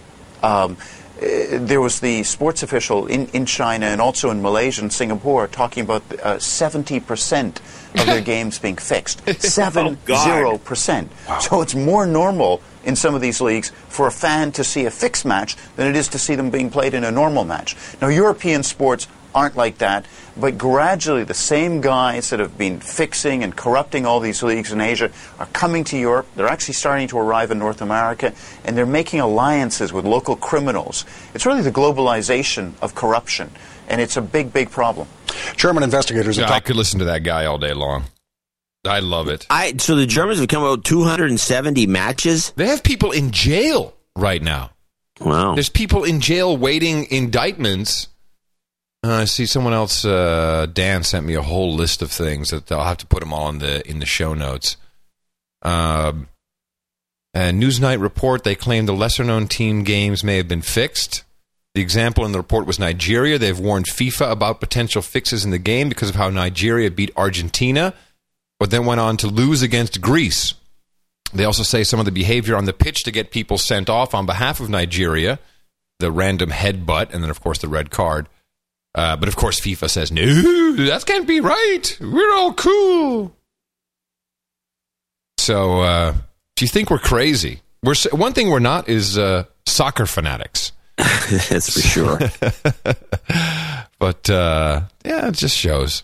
Do you think the Roman games were fixed when they threw those Christians down to the lions? You think that? Oh, absolutely. That they said, "Hey, all right, listen." There had to be some highly entertaining Christians. They didn't want to get them killed. They would dope up the animals. Yeah, there had to be. I mean, right? They had to. I mean, why not? It's got to be rigged. Those kinds of things are always rigged. Meanwhile, Gitmo Nation Lowlands is so horny on getting the World Cup 2018 to the Netherlands. Listen to what they're doing. This, by the way, of course, is the country that. Oh, what are we now? Oh, we're 6 weeks into it, still no government, because the Queen hasn't been able to figure out who's going to run the Ministry of Justice to keep the pedophiles in there. They have no... they don't need a government, apparently. Well, no one gives a crap. It's not on the front page of the paper anymore. So, of course, they have a decommissioned cabinet. The cabinet fell... Oh, my gosh, this is now 4 months ago, I think, over extending the stay in Afghanistan. Of course, no change in the stay in Afghanistan... For the Dutch troops, while this is taking place, they're still just hanging out there, getting killed. Don't hear about that. A couple kids killed, couple British kids killed, 5 in 24 hours recently.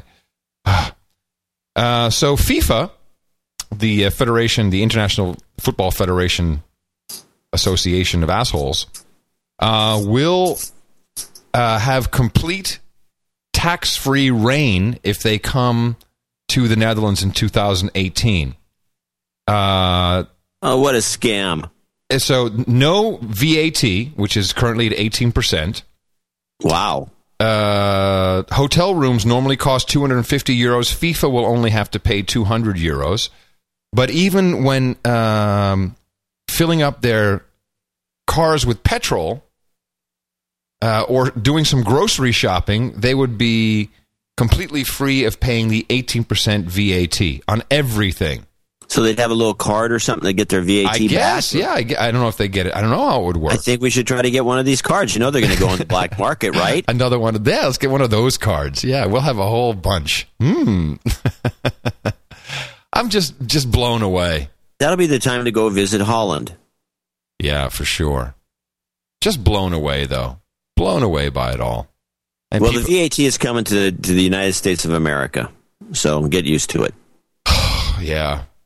Do we have any? You got a couple clips left, John. Do you have anything positive to report? So no, we can these go are, on, these a, are on a high note. Clips. We don't need to run them today. We can run them next time.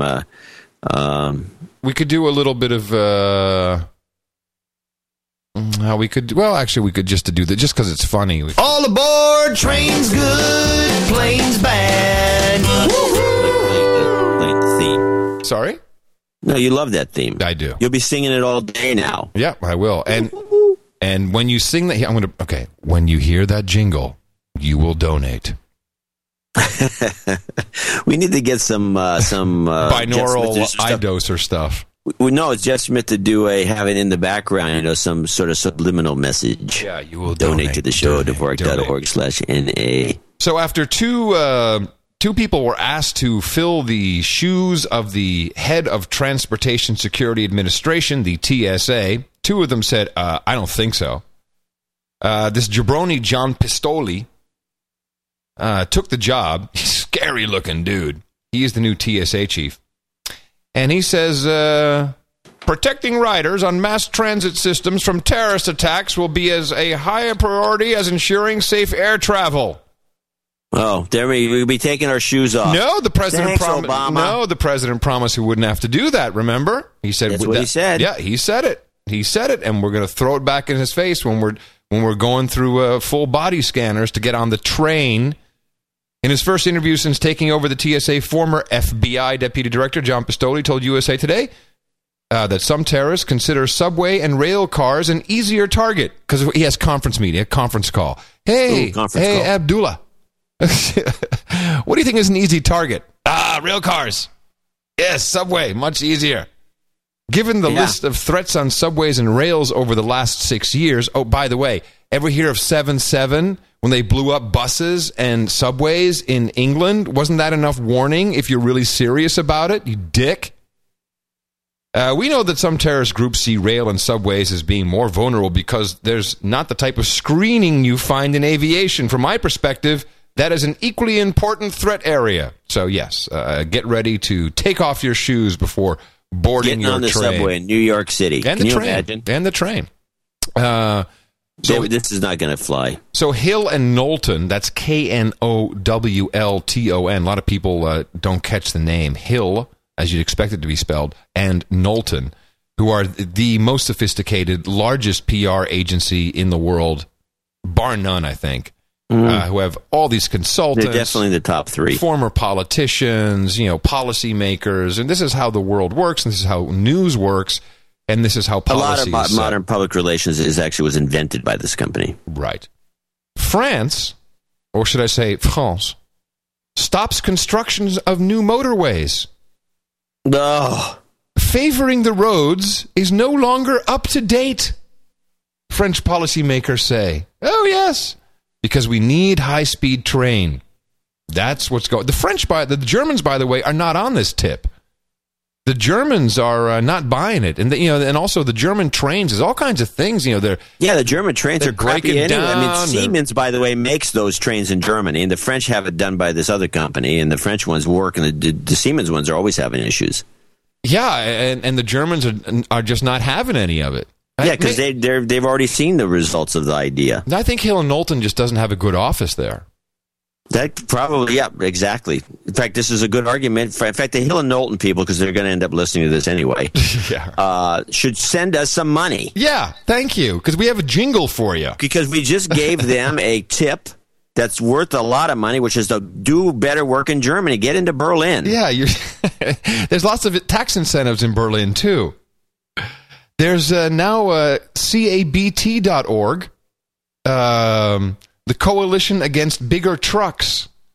Yeah, I know. This is another reason to, because, of course, all these trains are not really about transporting your human resource ass.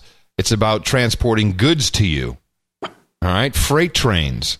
And so there's I wonder who is this? Let me. Well, I'm way for these guys because we're not talking about bigger trucks as in bigger. We're talking about triples. These guys drive around the freeway. It's illegal in California, by the way. I don't think you can carry a double in California and get away with it. You have your regular giant rig with a big truck, and then you have attached to your truck a trailer hooked on by a bar with another truck, essentially, behind it. And so you go down the road and you're carrying these two loads, and if you got into a tangle or something, it would be a huge mess, and it's been a huge mess. And then there's a thing called a triple where it's a truck carrying a truck carrying a truck. There's three of these things. It's like a train on the road. Coalition Against Bigger Trucks, LLC, registered in Alexandria, Virginia.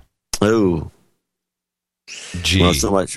Why does that not surprise me? It's kind of funny, though. They had this whole animation where they show a Boeing 747, and then they show a truck, and so they're basically equating these long trucks to airplanes. And, of course, we know planes are bad. Planes are really bad for you.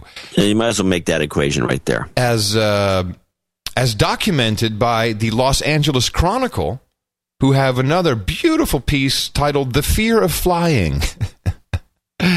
And it tells you why you're afraid to fly. Thanks for reminding me. Yeah, and it was that piece was total useless. Somebody sent that around saying it's just like a hit piece. It was not even qualifies. It's just a piece of crap, is what it is, a throwaway. And then Transportation for America reports American conservative magazine rails against the machine, promoting alternatives to the automobile. Groovy. I don't understand the point. This does bother me a little bit because there's got to be either that or it's just somebody came up with the idea and there's some form of marketing to try to sell us on high-speed rail for passenger service. Why don't they just be honest about it and say, look, it's cheaper and more efficient to have move freight on rail They've tried this commercials a couple of times. I guess nobody pays attention to them. They discuss how many pounds you can move per mile at what cost.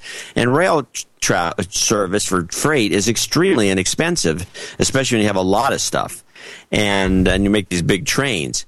And if they were just honest, there's this idea of trying to sell the public on, and in fact, to the point where the French will stop building roads, is ridiculous, because we're not going to, especially in the United States, we're a car-oriented society ever since the interstate highway system was put together. We drive cars.